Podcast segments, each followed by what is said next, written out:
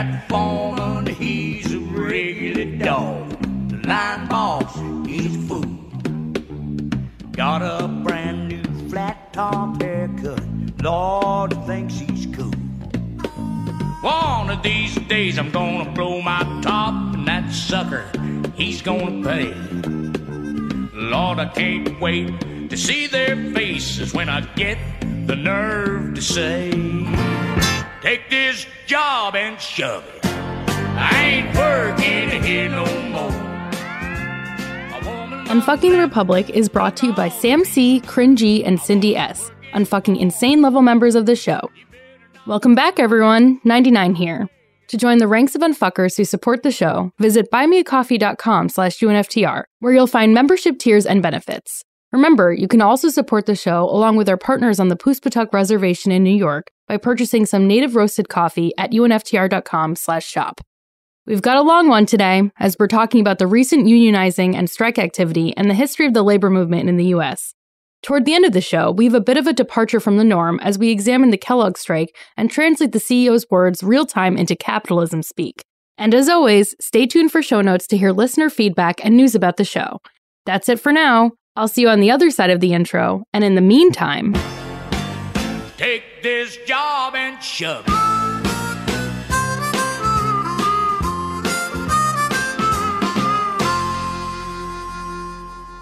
This is the story of a political pundit who looked at the world around him and just said, fuck it. Gives the middle finger to authority and says, kiss my ass. But instead of a revolution, he started a podcast. Just what the world needs. Started a podcast. Another basic white guy who started a podcast. But it's fun because he curses. All through the podcast. Unfucking the Republic.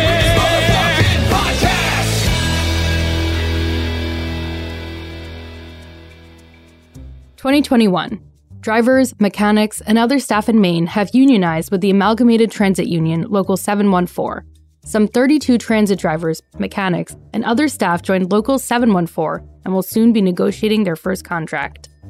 In 1953, 29.6% of the American workforce belonged to a union. 2021. Booksellers at Skylight Books in Los Angeles voted to join the Communications Workers of America, CWA.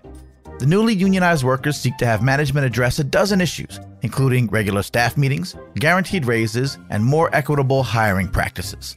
Management immediately granted the union voluntary recognition. In 1974, 24.8% of the American workforce belonged to a union. 2021.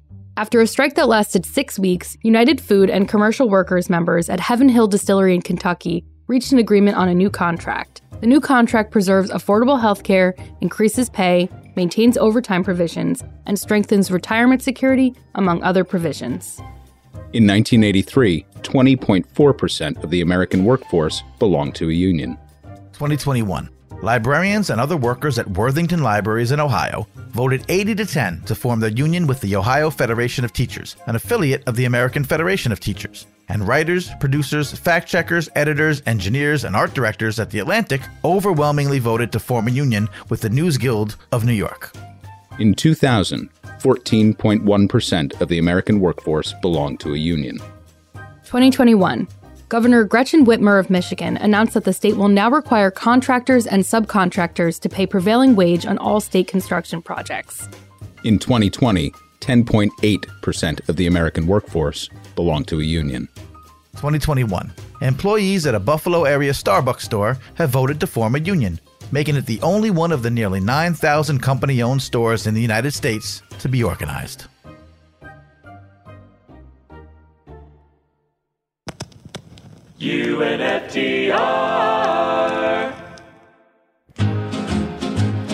Tell me a story, Remember what you said. You promised me you said you would. Gather round, unfuckers. Before we get to all the hooting and hollering about Striketober, Starbucks, and Kellogg's, I want to take you back in time a bit. Back to the Industrial Revolution. You know, that period that libertarians and Milton Friedman acolytes masturbate to. An economic period built on brutalizing workers and exploiting child labor. In fact, the 1900 census showed that 6% of the workforce was composed of child labor because, lesson one, corporations left to their own devices without proper regulations are inherently evil. The US government attempted to reform this practice with a national review board, but it relied on states to implement measures to protect children. It wasn't until 1916 that Congress passed the first national reform called the Keating Owen Child Labor Act, specifically prohibiting child labor. Unfortunately, the Supreme Court ruled this unconstitutional, leaving the practice in place for two more decades, proving, lesson two, that old men in robes are the fucking worst and hardly blind to justice. Child labor wouldn't officially be outlawed until 1938 when the Fair Labor Standards Act, a law almost identical to Keating Owen, was passed and successfully defended at the Supreme Court. Three years prior to this, however, something called the Wagner Act was passed and had far reaching consequences for owners and labor. Much of what was contained in the act remains hotly contested even today, or was steadily undone over the next several decades through legislation hostile toward unions.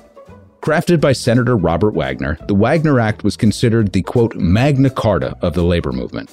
In his book The State of the Union by Nelson Lichtenstein, the author says Wagner quote guaranteed workers the right to select their own union by majority vote and to strike, boycott, and picket. And it enumerated a list of unfair labor practices by employers, including the maintenance of company dominated unions the blacklisting of union activists, intimidation and firing of workers who sought to join an independent organization, and the employment of industrial spies. End quote. Wagner was long overdue. Prior attempts to codify workers' rights had nearly all ended in disaster. It wasn't that unions didn't exist prior to Wagner, but they were largely mistrusted by corporations and politicians who viewed them as collectivist threats. I want to offer two examples from this era, the height of the Industrial Revolution, that I feel are extremely relevant today because the men in power were considered to be good and benevolent Andrew Carnegie and George Pullman. The former enjoys several historical rewrites to paint him through his charitable work as one of the most magnanimous Americans who ever lived. When's it get good? Keep your shirt on. Let me read. Carnegie was a titan, one of the wealthiest men who ever lived. He's known today as the great philanthropist of the ages, but the story of his accumulation of wealth is the same as all other preposterously wealthy individuals, built on the back of and at the expense of labor. At the height of his power in the late 1800s, Carnegie controlled a vast steel empire that he would ultimately sell to J.P. Morgan, who consolidated steel holdings in a trust known as U.S. Steel. And if it wouldn't annoy 99 so much, this is where I would have inserted a clip of Hyman Roth telling Michael that their gambling enterprise was bigger than US Steel. But I'm not going to do that. I, on the other hand, have no such qualms. Michael? We're bigger than U.S. Steel. While it's true that Carnegie would devote his life after selling his interest to philanthropy and education, there's one event that marred his reputation during his lifetime the Homestead Strike. Carnegie's workers were part of the Amalgamated Association of Iron and Steel Workers and were working under an agreement in the 1880s that was set to expire. Rather than renegotiate in good faith, the company worked actively against the union to try and break it up instead. Over a period of a couple of years, tensions finally boiled over and the workers went on strike. But because Carnegie had until this point paid lip service to the working man, he was in a bind. Rather than lose face, he took off on a long vacation to Scotland and left his anti union chief, a dude named Frick, in charge of handling the strike. During this time, all hell broke loose. Carnegie's corporation compelled law enforcement to force the workers to end the strike and hired an outside agency called the Pinkertons, a private contracting security firm that essentially employed armed goons to do the dirty work where the law wouldn't. After initially rebuffing the Pinkertons, the employees were ultimately overwhelmed and the strike ended in brutal fashion with several dead and the union defeated. Then there's good old George Pullman, the railcar tycoon who went so far as to build an entire town for his employees. Pullman was a true innovator and a man of the people until he wasn't. Pullman owned all the real estate in his Illinois town where his employees worked and gave them housing, with the rent being deducted from their paychecks and everything was rather fine and dandy, and Pullman was the darling of capitalists far and wide for creating a benevolent working utopia. But when a recession hit and orders for his Pullman rail cars slowed down, Pullman instituted wage cuts across the board, but only for his workers. The only problem is that Pullman executives saw no such pay cut, and the workers saw no reductions in their rent. This left most of the employees in a dire situation that pushed them to the brink and forced them to strike. Like Carnegie, Pullman had his limits, only he didn't flee the country. But he did hide from the press for a long time. And while he hid, the Pullman strike turned into a national railway strike in solidarity, and it nearly brought the nation to its knees. Pullman enlisted the support of the Cleveland administrations, whose attorneys coyly argued that the rail strike was prohibiting mail from being delivered on time and was therefore a national emergency. Now, here again, the government sent in federal troops to beat back the strikers.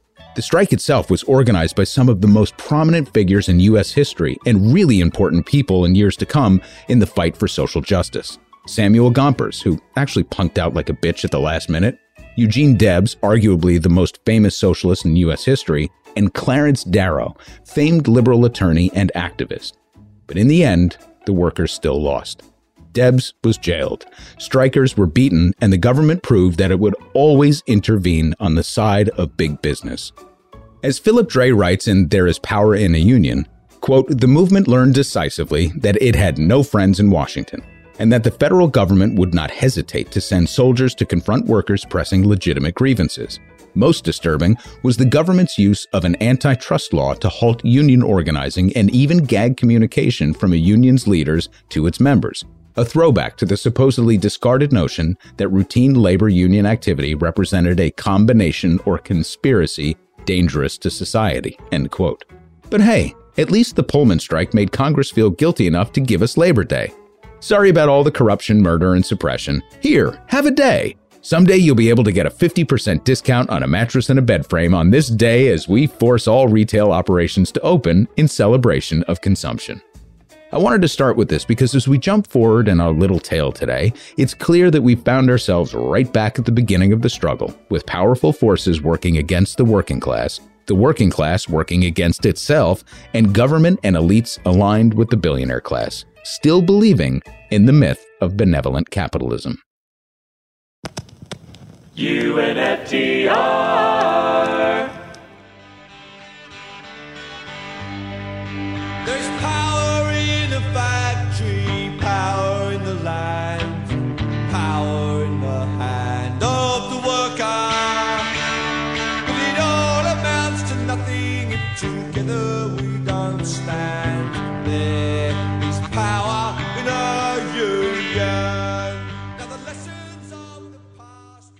The 1920s and 30s.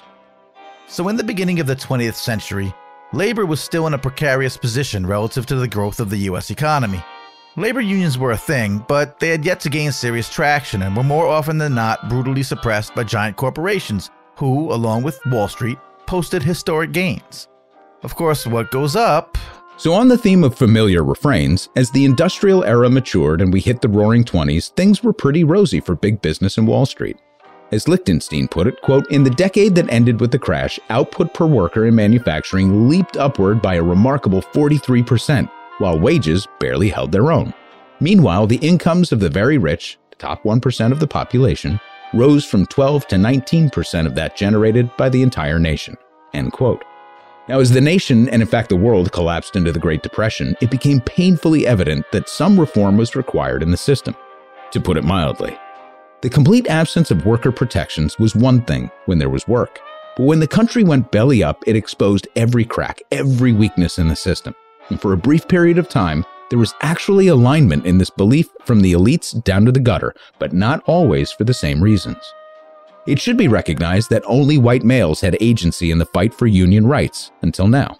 With Southern blacks living under horrid Jim Crow conditions, Northern communities shunning black migration north, and women completely disenfranchised in the industrial sector, the movement struggled to gain in numbers and consolidate power. Ironically, it was the communists who viewed black membership as vital to the success of the labor movement.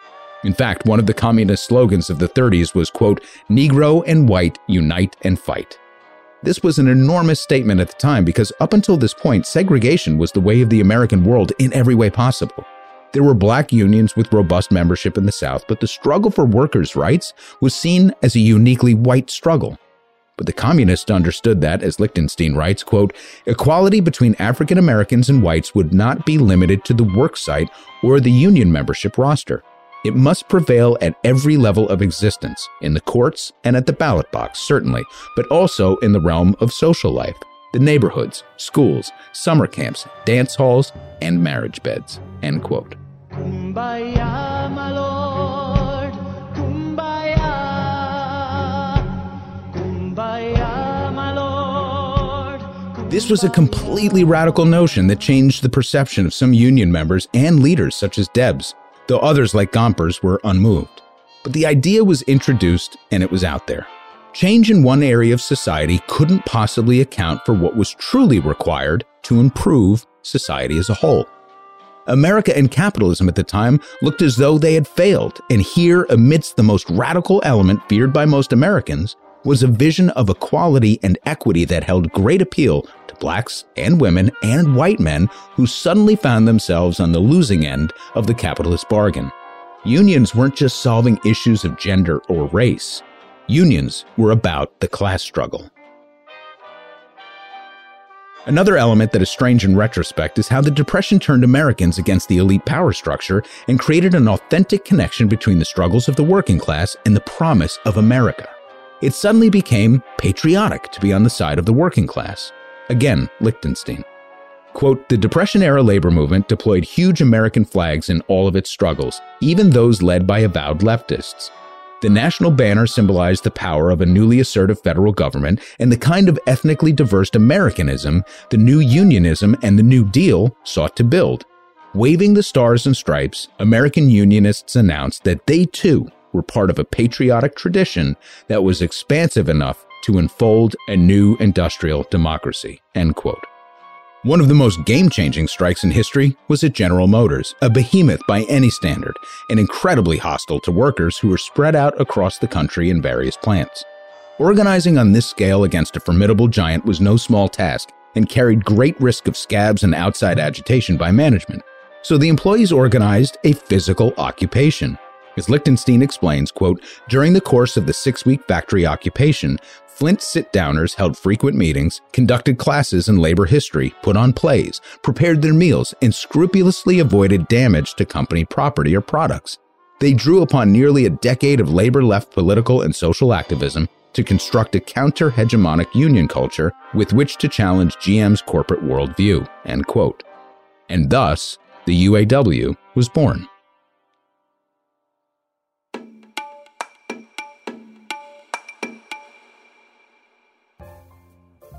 The 1940s and 50s.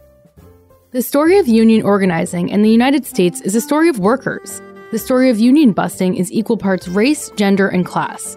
Nowhere is this tension more apparent than the 40s and 50s, when union membership reached a peak, then began its long descent to where we are today, brought down by a combination of racism, sexism, classism, Red Scare fearmongering, and ultimately, free market ideologues hell bent on destroying the lower classes in America. This brief period in the 40s and 50s, as the country pulled out of the Great Depression with New Deal reforms, strengthening the foundation of the working class, was huge for labor because the economy had finally caught up with the hard fought New Deal protections and gains for workers. World War II had enormous social and economic impacts on the U.S., and the post war boom represented the height of union membership and activity. By now, Southern blacks had migrated to northern urban environments and were occupying important roles in factories and plants across America. Women, who were called upon to enter the labor force, suddenly had a seat at the table, if only in a limited capacity.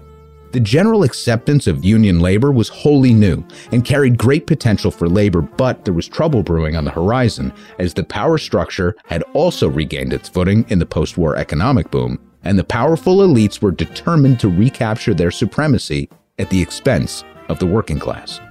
Now, in terms of legislation, this didn't take long at all. Immediately after World War II, the Republicans had taken over and set about dismantling New Deal era reforms as quickly as possible. Though it would take the next three and a half decades between the war and the Reagan era war on labor to bring to fruition, the opening legislative shot came in the form of the Taft Hartley Law.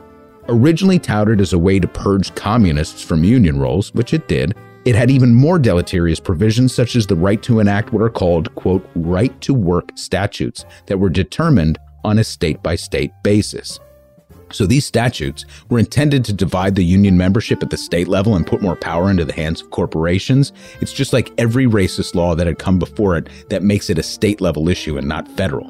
So they put corporations back on even footing with unions and employees and allowed companies to skirt laws against intimidation tactics under the guise of free speech. So by shifting the onus to individual states, anti union powers were able to separate the centers of power in large unions.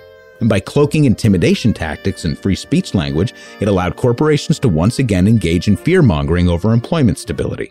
And by demonizing that unionizing philosophy of socialism and communism, it was able to create hierarchies and distrust within membership. Dray concedes additional factors on top of the structural issues created by Taft Hartley. Quote, the loss in the perceived importance of unions was due in part to worker complacency made possible by a strong post war economy. Technology had also played a role, diminishing the number of industrial jobs around which labor organizing was traditionally centered and creating new white collar occupations more associated with management than labor. Taft Hartley had excluded foremen and supervisors from labor law coverage, which made workplace unity more difficult because fewer new jobs were blue collar in character. End quote. So the bottom line here is that all of the union mojo gained through the difficult years of the Great Depression and the Second World War soon dissipated now that the country had recovered. Wrong? Crikey! I've lost my mojo!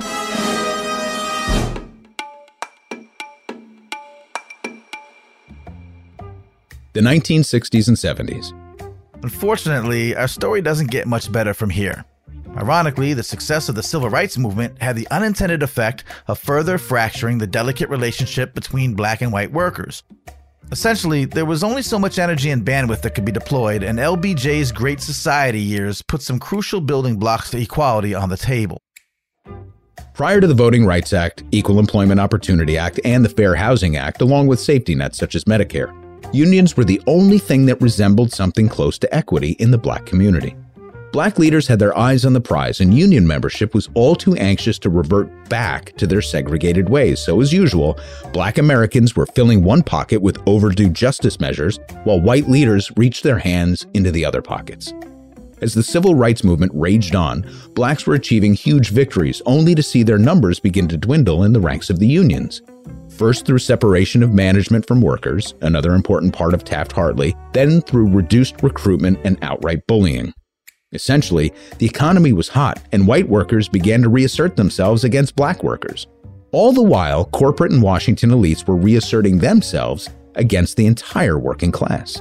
Bit by bit, inch by inch, unions were unraveling. Separate them federally and make them battle at the state level. Separate management from workers. Separate blacks from whites. Then turn them all against one another through propaganda made worse by endemic corruption among union leadership. As Kurt Andersen writes in his incredible book Evil Geniuses: The Unmaking of America, quote, Back in the day, unions had been an essential countervailing force to business, but now, having won the 40-hour weeks, good health care, good pensions, auto worker salaries of $75,000 in 2020, OSHA, the EEOC, organized labor was victorious, powerful, and the establishment. These powerful institutions, the former machinist Irving Kristol astutely wrote at the beginning of 1970, just before publicly moving full right, were inexorably being drained of meaning and therefore of legitimacy. End quote. Nobel laureate Robert Shiller's book, titled Narrative Economics, examines the power of story in driving economic events. Now, in it, he speaks to a prevailing narrative in the 1970s, which is arguably the final turning point in America in anti union sentiment after decades of falling in and out of favor. The concept that came to the surface was something called the wage price spiral. Here's Shiller's explanation. Quote, the wage price spiral narrative described a labor movement led by strong labor unions demanding higher wages for themselves, which management accommodates without losing profits by pushing up the prices of final goods sold to consumers. Labor then uses the higher prices to justify even higher wage demands, and the process repeats itself again and again, leading to out of control inflation. End quote. Now remember that when we get to our Kellogg's example toward the end of the show on fuckers. Now, we've covered in previous episodes how the stagflation shock of the mid 1970s resulted from the OPEC oil shock, convulsions in global markets from the U.S. repeal of the gold standard, two revolutions in Iran, and Fed intervention policies. But these factors would blow back on the Carter administration and pave the way for Reaganomics. It would also contribute to great antipathy toward unions who were seen as greedy, corrupt, and the cause for the wage price spiral. Uncle Dick Noggin was right there to fan the fucking flames. The offhand reaction of most people is likely to be that labor unions are largely responsible for the enormous progress that workers have made in the past two centuries. But clearly, at least for the United States, that cannot be true. After all, in the 19th century, when workers did very well, there were hardly any labor unions at all. It's because you had child labor and abused workers. Oh, and during the time period that you love so fucking much, you mealy mouthed cretin, there was a recession in 1847, 1853, 1857, 1860, 1865, 1869, 1873, 1882, 1887, 1890, 1893, and 1896. It's 12 recessions in 50 fucking years, and it doesn't even take into account the number of industrial deaths and factories, you fucking shill. God, fuck that guy. Hashtag FMF. But the damage was done. Union support dropped precipitously within one generation. Mind you, there were plenty of self inflicted wounds along the way, not the least of which was endemic corruption at the highest levels, personified by the likes of Jimmy Hoffa. As Philip Dray notes, quote, the negative image that had long haunted labor was that it was radical or socialistic. Now, ironically, even as the movement had struggled to defeat such impression by publicly denuding itself of communist influence and striking at its manifestations elsewhere, it had been blindsided by attacks that linked it with something tawdrier, a sin even more offensive. End quote. Corruption, as Dray indicates, was more insidious than even communism or socialism. These were external threats. But corruption? That was internal. It was a disease. Kurt Andersen marks the 1970 Hard Hat riot in New York City as the great cultural and psychic shift in antagonism between white working class union members and liberal elites, a coalition that was once unified in protecting the rights of workers. So, in his book Evil Geniuses, Andersen relates the account of union construction workers descending on a group protesting the student murders at Kent State. The construction workers, many of whom were wearing hard hats, hence the name, brutalized the young protesters, chanting, all the way USA. So somehow, the idea of protest, even at something as horrific as the Kent State Massacre, became synonymous with anti American sentiment. Management was able to wrap the hard hat in a flag and paint defenders of free speech and peace as pinko commies and leftists. Here's Andersen again. Quote, beginning right then, the suspicion and contempt between less educated white people and the liberal white bourgeoisie was what the American class struggle was most visibly and consciously about. And it would define our politics as the economy was reshaped to do better than ever for yuppies and worse and worse for the proles, regardless of their ideologies and cultural tastes. End quote. UNFTR. We've covered a bunch about Reagan in our time together, although we didn't specifically address his hostility towards any union that didn't represent law enforcement. These types of service unions, anything involving force and law and order, is completely on brand for the Republican Party and continues to be so to this day. But Reagan would also chip away at the structure and foundation of trade unions and other service unions, a practice furthered by every president since that time. Until today, amazingly. In rhetoric, at least. See, the thing about Biden is that he's the most vocally supportive of all types of unions of any president in my lifetime, certainly. Whether he ultimately puts energy and weight behind labor remains to be seen, and as we've discussed, his time is almost up because the midterms are likely to be a bloodbath. But he did come out, again rhetorically, in support of the Kellogg strike and is generally sympathetic in tone to recent efforts on the part of the unions. We'll see. As of right now, the Senate has a bill in front of it that has already been passed by the House called H.R. 842, Protecting the Rights to Organize Act of 2021. It passed 225 to 206, and it's designed to reduce intimidation tactics on part of employers, take immigration status threats away, unions could supersede the right to work laws in individual states, and it would end the practice of replacing strikers with permanent workers. Of course, Biden's really not talking about this bill very much, and the Senate is too afraid to get rid of the filibuster, so this bill probably isn't going to see the light of day unless I'm really missing the mark here. I just don't see it happening. And that's why so much of the rhetoric is already falling so flat. HR 1 for the people, vital for our democracy. Not hearing much about it. HR 842, protecting the right to organize, probably gonna die. Giving up on the social infrastructure elements of Build Back Better so we could just print enough money to repave every road? Oh, and line Time Magazine's Person of the Year, Elon Musk's pockets even more by building out his charging infrastructure across the country? Sure, why the fuck not? I don't want to just rant about this, though. Mm, sure you do. So I thought it would be interesting to do something a little different, to really contextualize a real life labor struggle by examining the language of Wall Street, and then I'll offer some closing thoughts on the other side of it.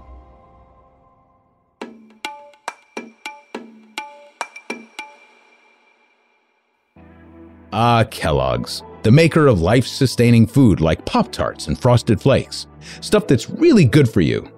No, not just good. Taking a look at their top line financials, we see some pretty, pretty healthy stuff, just like their Pop Tarts.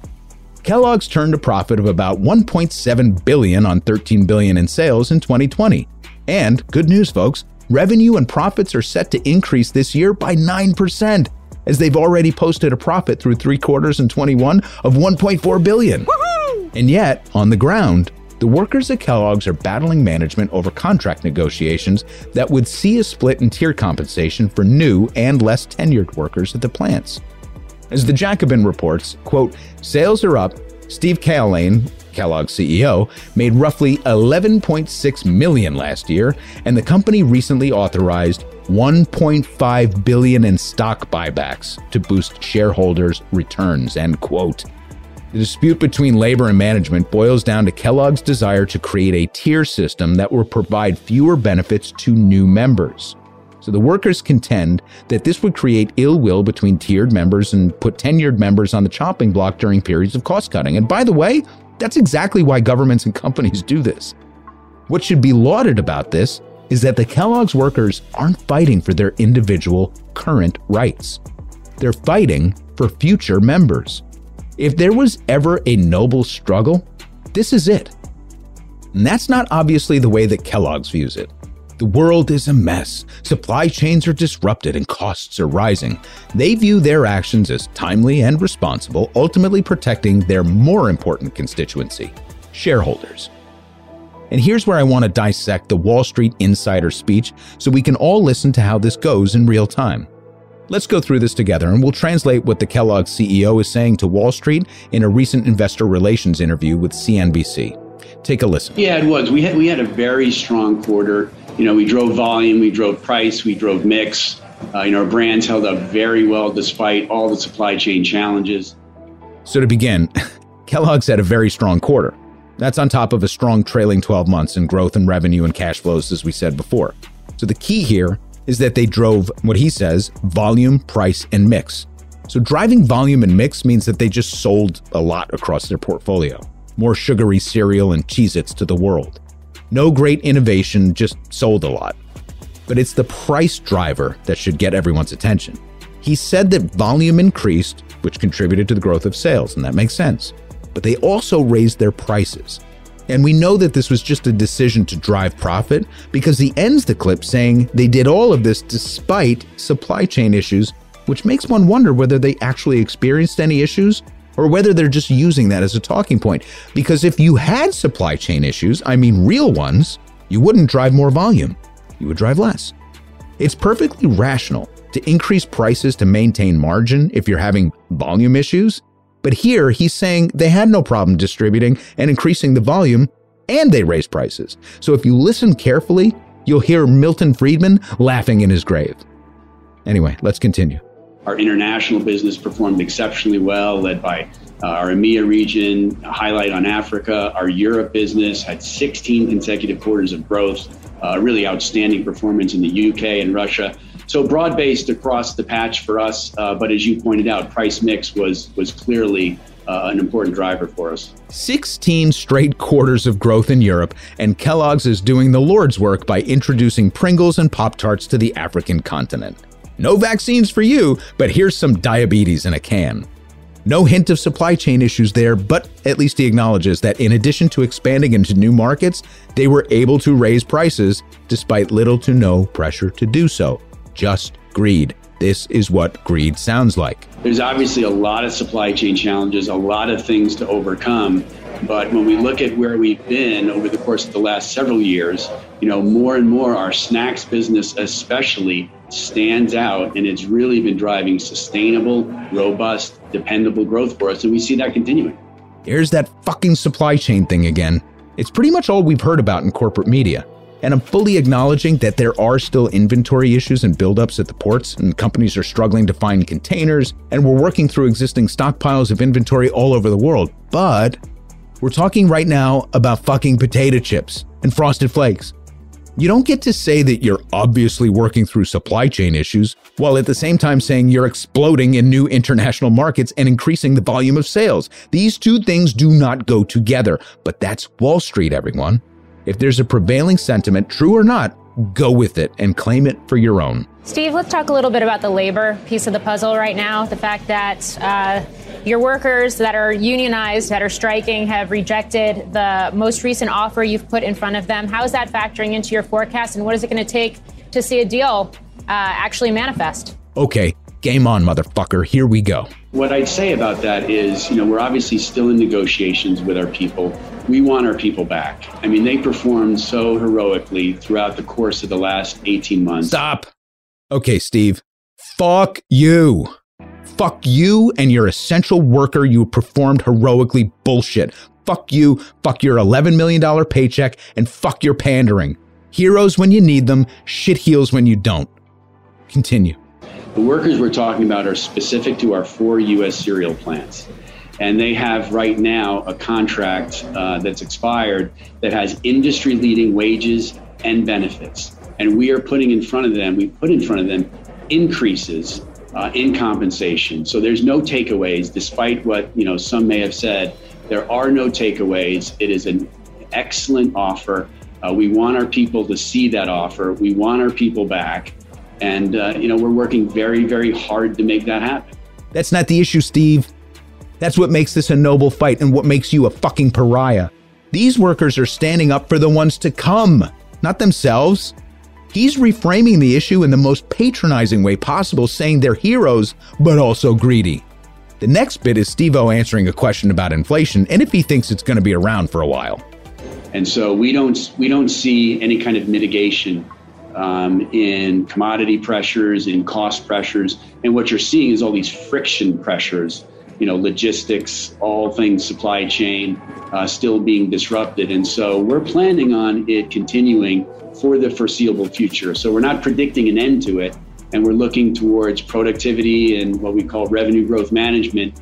Friction, commodity pressures, logistics, supply chain issues, just a fucking kitchen sink explanation behind this.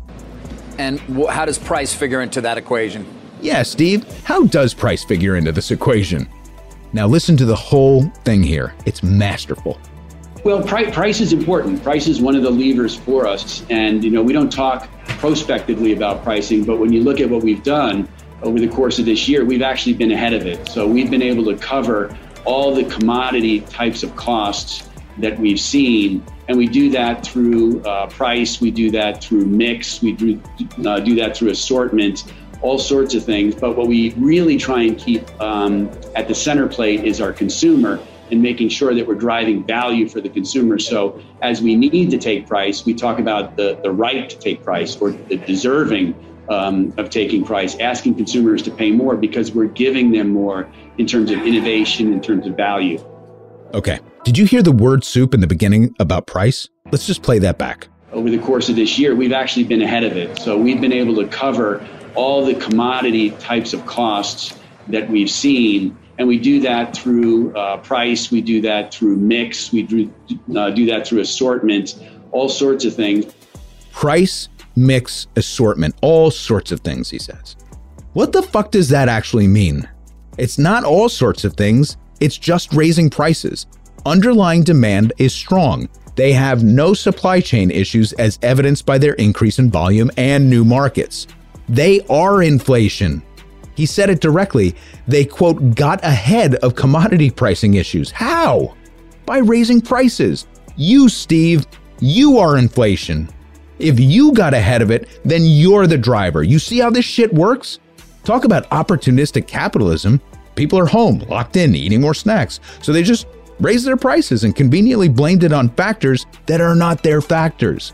They just saw a chance to raise prices and they fucking took it. But don't worry, because he's also sensitive to the consumer.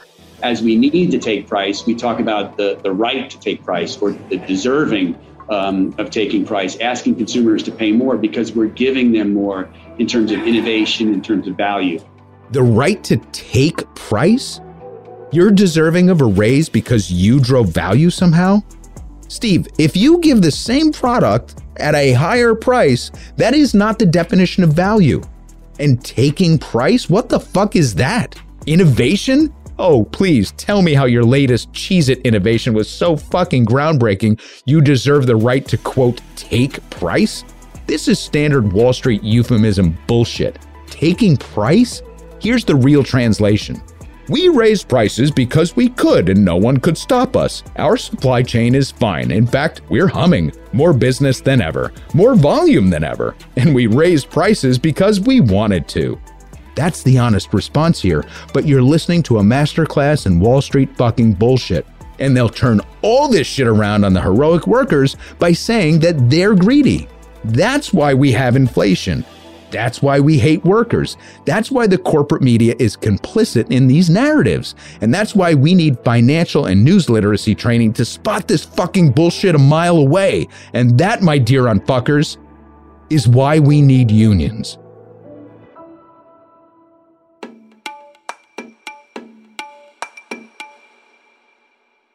Child labor, the fight for eight hour days, strikes and scabs, sit ins and riots. On the waterfront Norma Rae, racism, sexism, communism, socialism, from goat to hero and back again. Rinse, repeat. The story of unions is the story of America, told in multiple bloody chapters. But there's one consistent theme that emerges from all of this workers are just foils, pawns in a game they don't even know that they're playing. When the Titans were building the nation in the industrial era, Washington turned a blind eye to the abuse of children and workers. It wasn't until the Great Depression that our government and our owner class turned to the workers to ask them for help. In return, they got a new deal. If they were white. This was, after all, still America. And when the war came, the workers went abroad to fight, so the government turned to the black community and to women to ask for their service. They made posters and short films about them, and they too got a new deal. But when the fighting ended and the economy was booming, our true colors were once again revealed. We took our racism up a notch, sent women back to the home, passed anti organizing legislation, and called anyone who organized a communist. Then they chipped away at our alliances, turned to the states to compel them to split black and white union brothers and sisters apart and turn them on one another. The civil rights movement went one way, workers went another. And as the economy morphed from industrial to financial to service, the management class turned on the lumpen proletariat. They were the cause of inflation. They were the cause of work stoppages. They were inherently corrupt and therefore un American. So when the 90s came, no one wept for the workers as labor was shipped abroad. As famed economist Joseph Stiglitz wrote, quote, Globalization, in the manner in which it has been structured, has diminished the ability of unions to gain pay raises for their workers, and this reduction in their effectiveness has contributed to diminished membership. Union leaders sometimes do not adequately reflect the interests of their members, referred to as the principal agent problem, something that arises in all organizations in the presence of imperfect information and accountability. The weakening of our unions has not only led to lower wages for workers, but also eliminated the ability of unions to curb management abuses within the firm, including managers paying themselves exorbitant salaries at the expense not only of workers, but of investment in the firm, thereby jeopardizing its future. What John Galbraith had described in the middle of the 20th century as an economy based on countervailing power has become an economy based on the dominance of large corporations and financial institutions, and even more, of the power of the CEOs and other executives within the corporation. End quote. Today, more than half of union members live in just seven states, and those states account for one third of wage and salary employment nationally. These states, the ones that still value unions and labor, California, New York, Illinois, Pennsylvania, Michigan, New Jersey, ugh, it's painful to say, and Ohio. These are the states that are driving this economy. We're the ones holding this shit up because we value our workers slightly more than the right to work states that demonize labor. Now, I'm no Pollyanna when it comes to union corruption and things that have gone too far. Some of the absurdities in the state pension systems are crushing state budgets. The police unions have far too much power. There's corruption in the union structures, but it's important to remember that this was intentionally created by separating classes of workers and giving too much power to the top brass. Unions, like government and corporations, are made up of people, and people are corruptible, especially when you create the perfect circumstances for it to thrive. So people like Elon Musk, Ben Shapiro, and Dick Noggins over at Fox Business Channel like to talk about free markets and innovation, but I've hammered this point before, and I'll continue to do so. You show me a billionaire or a multinational company today, and I'll draw a straight line directly back to the government program that birthed it. Listen to Economic Update this week with Rick Wolff, where he talks about the innovative billionaire myth. I live in New York. I can't count the number of times I've heard people bitch about unions, and they always say the same thing. You've probably heard these. They've outlived their usefulness. They're corrupt. Trade unions add so much cost to a project you can't make money. Unions killed innovation and competitiveness. Unions are the reason China's killing us. That one I don't get. Why would I hire union just to pay one guy to plug something in and another to watch him? Now, the funny part about this is that almost every time I hear these phrases, they're being uttered by a super wealthy person. And I'm not kidding. I literally know multimillionaires and centimillionaires. I, I don't have any billionaire friends yet who will talk about their latest commercial project and then bitch about unions fucking it up. And then they get in their Carrera SUV, leave their 10,000 square foot homes, and hop into a private airport to get away from it all for the weekend. It's fine. I really don't give a fuck about people's lives and their wealth or listening to them bitch about how they've made a million less than they could have on a project. I just marvel at the lack of self awareness. But that's the thing millionaires and billionaires aren't the only ones who hate unions. Working class people who aren't in a union despise them as well because they hold them responsible for the price of gas and the price of milk. And the government, for all of its talk during campaign season, clearly hates the unions as well because they take their money and then actively legislate against them. It's what bothers me about the emphasis in the news right now on workers. If you just rip through the headlines, you'd think that unions are making a comeback. Labor is back, baby. But the examples we gave in the beginning of the show are pulled right from the AFL CIO website as the most notable examples of the year 32 drivers in Maine, a bookstore in LA, a new contract at a distillery in Kentucky that holds the line on healthcare but slightly increases pay, 90 librarians in Ohio, writers at The Atlantic, prevailing wage for government construction in Michigan, which should have always been the fucking case, a Starbucks in Buffalo from 30% in the 50s to 10% today, and declining no matter how many librarians and baristas join a union. The larger pattern of negotiations is to hold the line, protect what's there, never more, never moving forward, just holding. The cost of living increases every year, but wages don't, union or otherwise. That's just not the system that we have because we hate workers. So here's an unpopular conclusion that I've come to for the moment. Yes, we should all support union shops. That's actually not the unpopular part. But as I noted from the Bureau of Labor Statistics, the states with the highest membership are the ones holding this shit together. We should be fighting for the legislation that is currently on the fucking table and could be passed tomorrow if Biden really cared about workers and the Democrats had any guts. That is perhaps the easiest part of the equation, despite the lip service of the Democratic Party.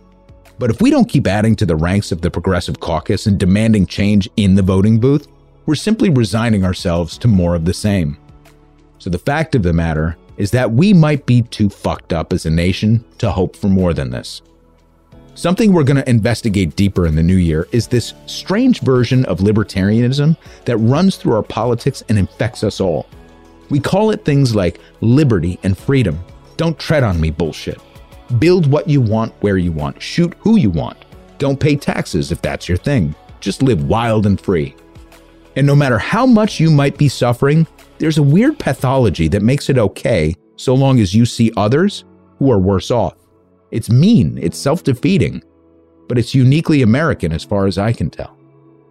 It took a Great Depression and a World War to bring labor to the table. Then almost all of the gains made in this time have been slowly removed from the table with only scraps remaining. I think we need to look beyond the unions.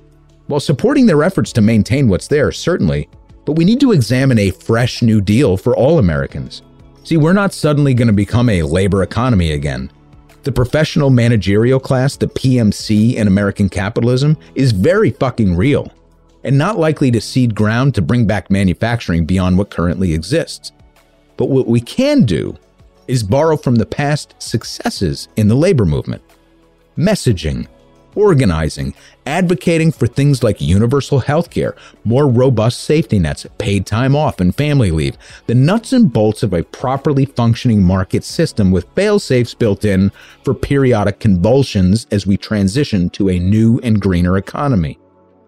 See, we've built enough fundamental understanding of our economic infrastructure in this show to know that when we support one class over another, and that could be one race, one gender, one labor class, anything that connotes otherness, it will be met with force from the moneyed class and lobbyists in Washington.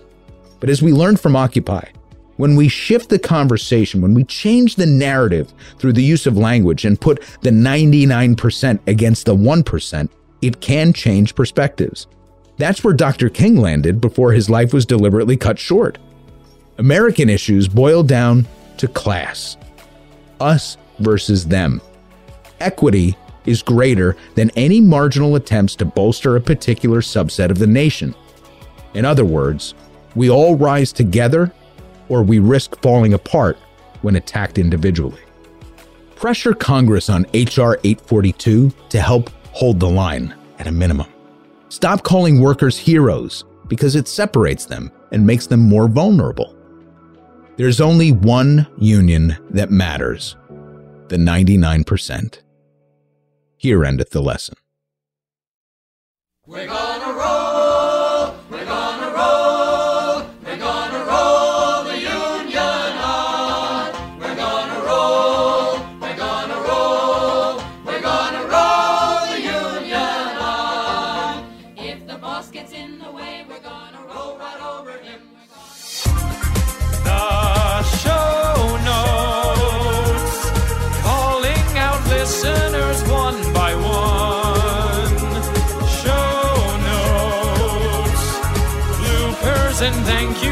So much fun.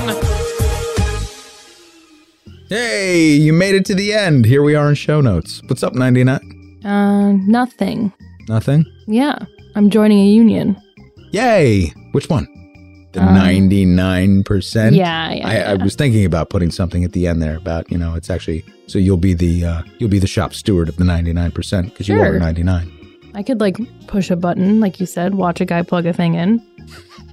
Can I watch you push the button while you watch the other guy plug a thing in? Yeah, but you don't get paid family leave. Why? I just decided it. Oh my god, you're such a dictator. Thank you. Okay. Um, well, I, I really, um, I got kind of hot under the collar at one point just thinking about this, this fucking Kellogg's guy. He just, I'm glad we did that exercise. I hope that actually resonates with people because it's the disconnect in the language that this class uses when they're talking among themselves. They put these things in these terms that are just so they, they whitewash how counterintuitive these things are. And you look at the hosts on that show, and I hope people check out that clip. They're just like, yeah, yeah, seems great. Congrats on the great fucking job you're doing. But it's all bullshit. But I, I think that guy, I think that guy, Steve, I think he believes that bullshit. I really do. I Yeah. used to believe that bullshit too, Aw, 99. that's so cute. Where did you get that preposterous hypothesis? Did Steve tell you that perchance? Hmm, Steve.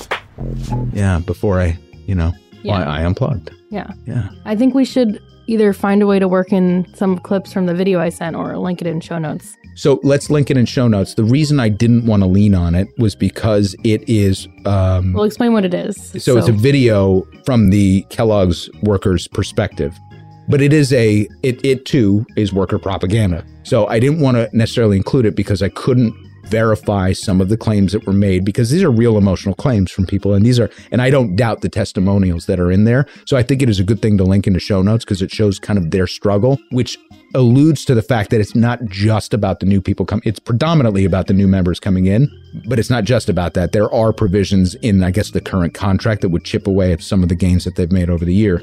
But I haven't seen the contract, so I can't, I didn't want to put that in as, as a statement of fact because, you know, as we say, sourcing is important, but I do think it's important for people to see their perspective. One other thing I want to acknowledge before we go further into show notes one of the things that makes 99 just reign supreme is that she has been gathering some of our comments over the past several months from unfuckers who have written in talking about union issues and asking us to do this. So I don't want to address them specifically because there's a lot of information here, and maybe we could reach out to them on email to let them know that this episode is here. I want to acknowledge Atomic Dog, Patrick McGee, who's actually sent in a couple of notes to us that are really pertinent. Gerardo B, Cedric H, Zach W, Nathan S, Edric, Tyler M. So all of you made it into this episode in one way or another as you were helping us sort of frame and, and shape the narrative. So that's why I went out and got and read the books that we are also linking in the resource section. I am not a member of a union. I've never been a union member. Having friends and family that are in a union is not the same thing. So I really wanted to learn from a textbook standpoint what the issues are, what the history was.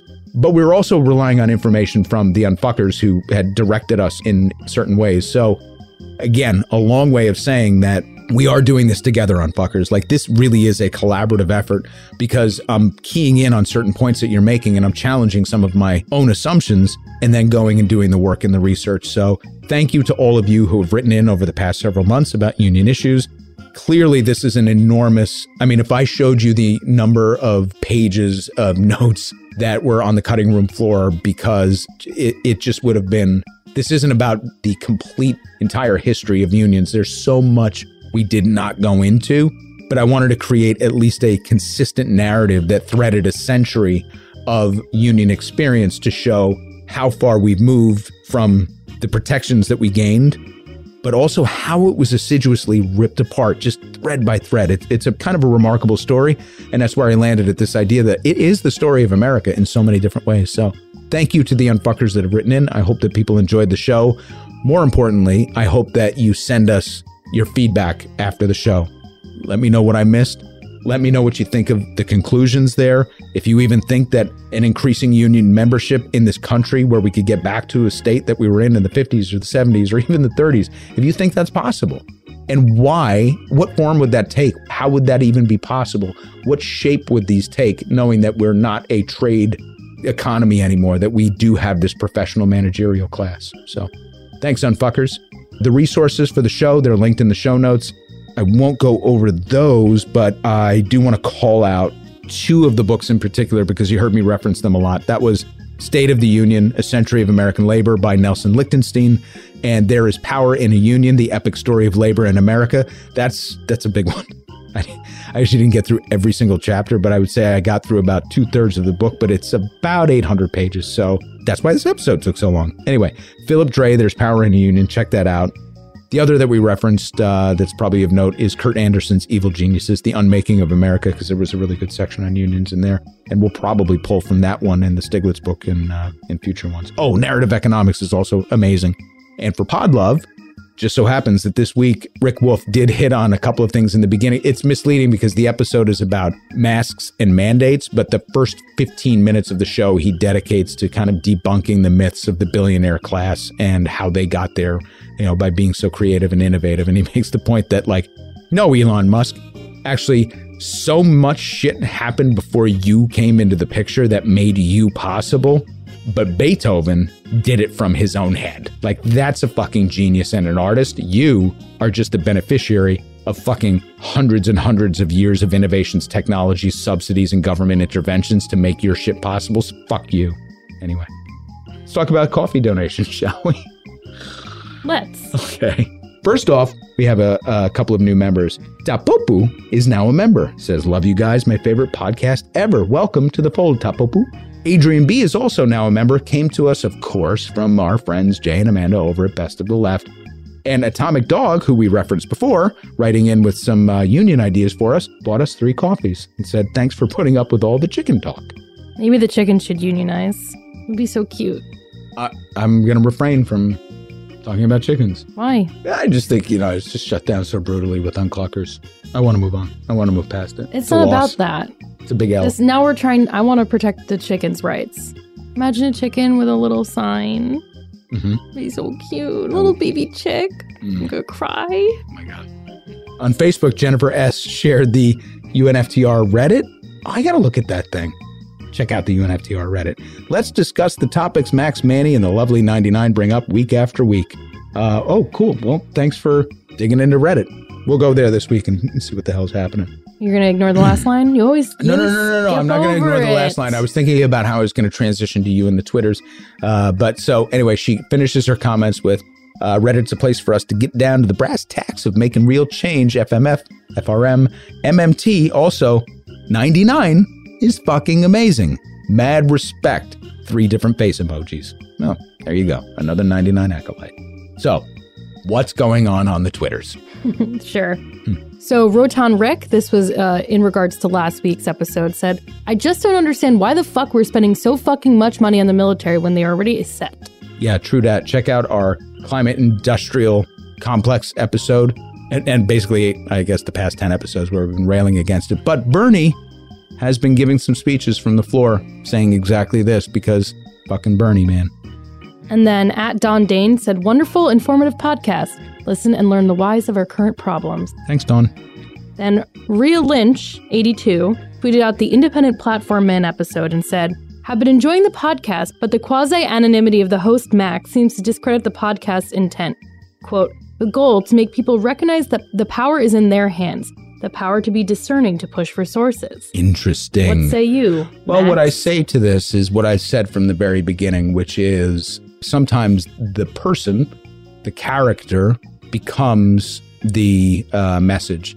And we just didn't want that. We want the work to stand on its own. So it's weird, I think, that we interject so much personality, but that's really just a measure to kind of have some fun with it and come to like enjoy the perspectives of the show.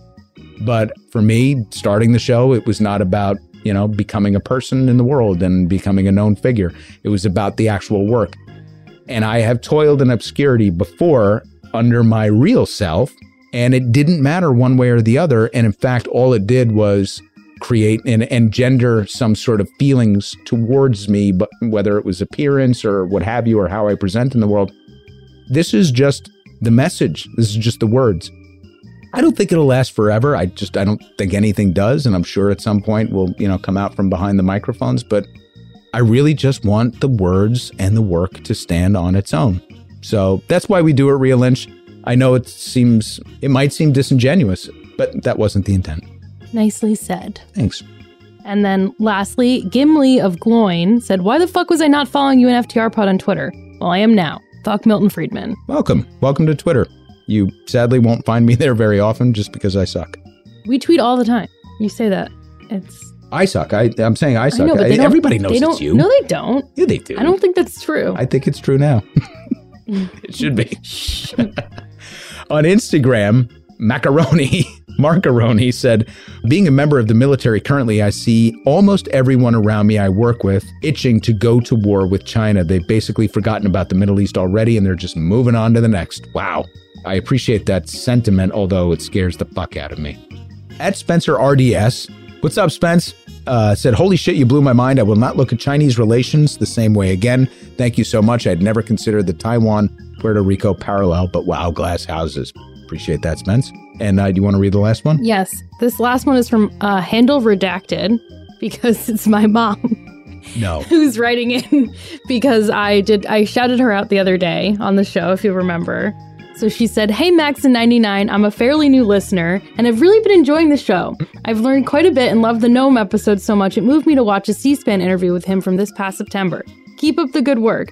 Oh, and by the way, 99, I may be short, but not much goes over my head, lol. Because I said that I didn't know if she enjoyed the economics episodes. I wasn't maligning her intelligence, mom. But now my mom is, I guess, a recurring character on the show. Welcome, Mom. I, there, oh God, there's so much I want to say, so much I want to learn, so much I want to dig Please, into. no. Keep writing in at redacted handle mom. Oh, that's so great. Um, I love your daughter, mom. There you go. Uh, and so does I mean, so does the entire unfucking universe. By the way, from uh, from Canada to down under, it's pretty cool. So we have some great emails and, and feedback on our contact form as well. Uh, if you want to email us, just go to unftr.com. You find all sorts of ways to get in touch with us. First one's from Jeremy Jeremy. Uh, is a great fan of the show, but your episode on China, while good enough when you were putting the boot in the American Imperium, was rather shoddy when it came to the Chinese world. I do not doubt that, Jeremy Jeremy. I would actually, if you don't mind, love for you to expound on that. You said you gave me some reading uh, material to look at, and I am going to do that. I was kind of careful to try not to go too far into Chinese history. My assumption is that the only place that I did that was with respect to Taiwan changing hands between Chinese, uh, well, everybody trying to settle it from Dutch uh, settlers on to the Chinese, to the Japanese, to the Chinese again. And if I've missed something on, really important in the timeline, I will go correct it. But I wasn't trying to give a history lesson on China. I try to stay pretty much in the American lane, unless we're doing something super tongue in cheek like we did with Canada. Uh, Elena S.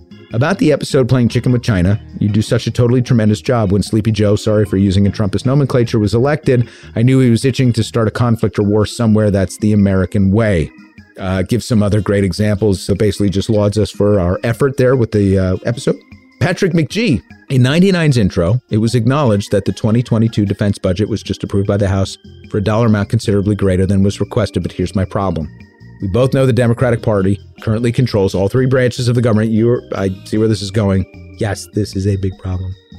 Coming up on a year for the executive branch, less for the Senate, where it's very close, and longer for the House, you're likely aware that although 70 representatives voted against the NDAA, 19 of those no votes were from Republicans, leaving only 51 Democrats voting against the military budget. Last time I checked, there were 95 Democrats in the House Progressive Caucus, many of whom must have voted for the NDAA budget.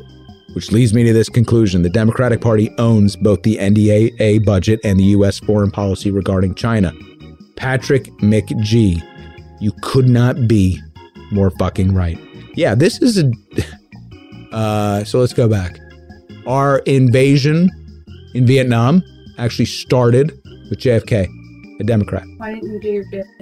Uh, I, that's true. Uh, JFK started the uh, conflict in uh, Vietnam, even though he didn't call it a war. Woodrow Wilson is a fucking asshole, but a Democrat, World War One. Then uh, FDR, Democrat, World War Two. Bosnia, Bill Clinton. I fucked Bosnia. I fucked Herzegovina too. Oh wait, they're the same thing. Um, Barack Obama, more death and destruction and mayhem by drone strikes. Uh, look, uh, I've been clear. I want to kill everybody. Um, Democrats are just as hawkish and brutal and fucked up as any Republican. They're just less honest about it. How about that? Bo W, in my best disappointed father voice, Max, Max, Max, writing to inform you how bigly disappointed I am in your recent show, Playing Chicken with China. You may think I'm disappointed in your intelligent analysis of the growing drumbeats toward conflict, or our, quote, kung flu partners in the capitalist factory, China. That I feel you're always witty, insightful, and level headed, deep diving into any given topic while providing always relevant foundation building historical context with somehow lacking relevance or nuance. But no, no, no! What I'm so very disappointed about, again, bigly, is your complete miss of a patently perfect opportunity to incorporate a reference from a legendary basic white guy movie at approximately 652 into the show. You stated but china china is an entirely different animal. Surely this was a miss. The proper statement should have been but china china is an entirely different animal altogether. At which point manny and 99 would simultaneously chime in with china is an entirely different animal yes my dear friend airplane It's an entirely different kind of flying, altogether. It's an entirely different kind of flying. So right. Fuck. You missed the perfect opportunity to speak some jive. Also an airplane reference. Fuck. You're right. You know what, Bo? I may have to fire myself for a week. Thank you for that. We had uh, some activity over on Substack. We actually we're hitting uh, we're getting close to hitting a, a pretty cool milestone on Substack, which I'm really excited about. And in 2022, one of my resolutions is to be more active on Substack in between episodes. So obviously, just sending it out is the way that we do, but actually sending more stuff to people. Why you're you're raising your eyebrows at me? You think I'm not going to hold true to that resolution? What are you doing? I'm not. No, it's. I was. I'm worried about you. Why? Because that's a lot of work. Oh, I thought you meant you were worried about me like untethered without Oh, your no. watchful editorial Well, eye. I mean, I will definitely be your editorial eye as always. Okay. Okay. Um, anyway, so thanks everybody for just more likes on Substack, a few more comments, a little bit of back and forth. I'm more comfortable, to be honest, over in Substack than I am on social. Just Substack is where we live, and obviously the pod itself. So, um, thanks for checking in over there. And we had a couple of reviews. One is from Ava Monterith. Every episode is a definite repeater, lots to learn and humorous. Appreciate you for that. And Empty Nester FC said, I credit Amy Winehouse for setting me down the path to UNFTR. Long story, but the specific lyrics should be obvious. I use the expression liberally for the past five years and stumbled upon the podcast. Thanks for the work and the perspectives you offer. A must listen to in my books. I'm not a big Amy Winehouse. I mean, I liked her, but now I got to dig into that. What the fuck does that mean? Well, we used rehab in our Republican rehab episode, but Mm. I don't feel like you would use. They try to make me go to rehab as like a catchphrase in day to day. no, no. Maybe. Oh, maybe back to uh back to black. That's her song. I She's thought got a that was song- ACDC. That's back in black. Oh. Valerie. she just loves the name Valerie. Oh, em- empty nester, if you're out there, I'm sorry. I co- I, we're having trouble unpacking the riddle. Let us know. As always, Unfucking the Republic is edited and arranged by Manny Faces Media. It's your mofo butter laying into the bone, jacking me up. Tight me. The show is lovingly produced. I'm going to say this slowly just to make sure you're ready. By the great and powerful 99, who has nothing prepared. Yee I forgot.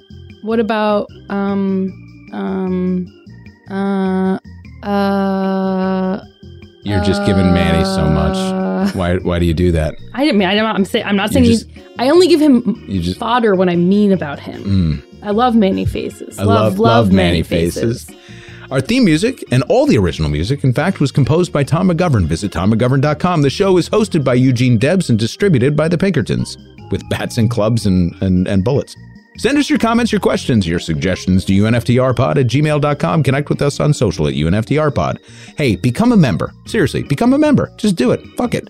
At buymeacoffee.com slash unftr. Visit our book list at bookshop.org slash shop slash unftrpod and get some native roasted coffee from our partners on the reservation in Poospatuck at unftr.com slash shop. Read our essays on Substack at unftr.substack.com because it's always free. Now, next week, we got a holiday quickie, and then unfuckers, we're taking a little break, taking a little breather. We're going to take off for the new year, going to recharge the batteries, and then we are going to come exploding back into 2022 with some serious, seriously big unfucking happenings. And I don't know what yet. I'm just very tired. I'm going to rest a little bit. Okay. How about you, 99? What am I gonna do? Yeah, for the new year, I don't know, man. right? What is New Year? What is New Year? New year, new virus. Ew. Oh, why would you say that to me? Oh, big variant coming. What? Sweeping the nation. Stop. I don't like that. I want it to be gone. Can't one of our unfuckers fix it? Like one of you has to be a scientist. Just make it stop. Yeah. Oh, come out with a new, new vaccine and call it the, uh, you know, Unfucking- unfuck the virus. Yeah. That'd be great. should we should we sell a vaccine? This is our moment. We get to Rogan territory. Ooh. Uh, if anybody hasn't watched it yet, I know we're so at the end of show notes. My favorite thing, maybe ever, is Tim Heidecker's 12 hour live stream, which wasn't 12 hours. Yeah, wasn't it one hour on repeat for twelve hours? It was an hour and 15 minutes But that also repeat. is very Rogan because I'm sure if you listen to 12 hours, it would just be the same thing. Honestly, it is some of the most brilliant fucking satire that I've seen. There's a, uh, I want, I meant to link that article. If anyone's still listening, I could find it. Um, someone wrote an article.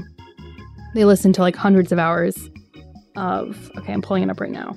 Media Matters monitored over 350 hours of the Joe Rogan experience Oh and found the show is grounded in misinformation and bigotry. So Hmm. lots of COVID 19 misinformation, uh, anti trans rhetoric, Hmm. right wing misinformation and bigotry. You know, the usual. So I'll link that. Yeah, but I think he had Mel Gibson on, so that makes it okay, right? My eyes just truly, they rolled so hard in the back of my head, they almost fell out. I'm just worked up. Now you're. I am. I'm holding my boobs. I don't know why. All right.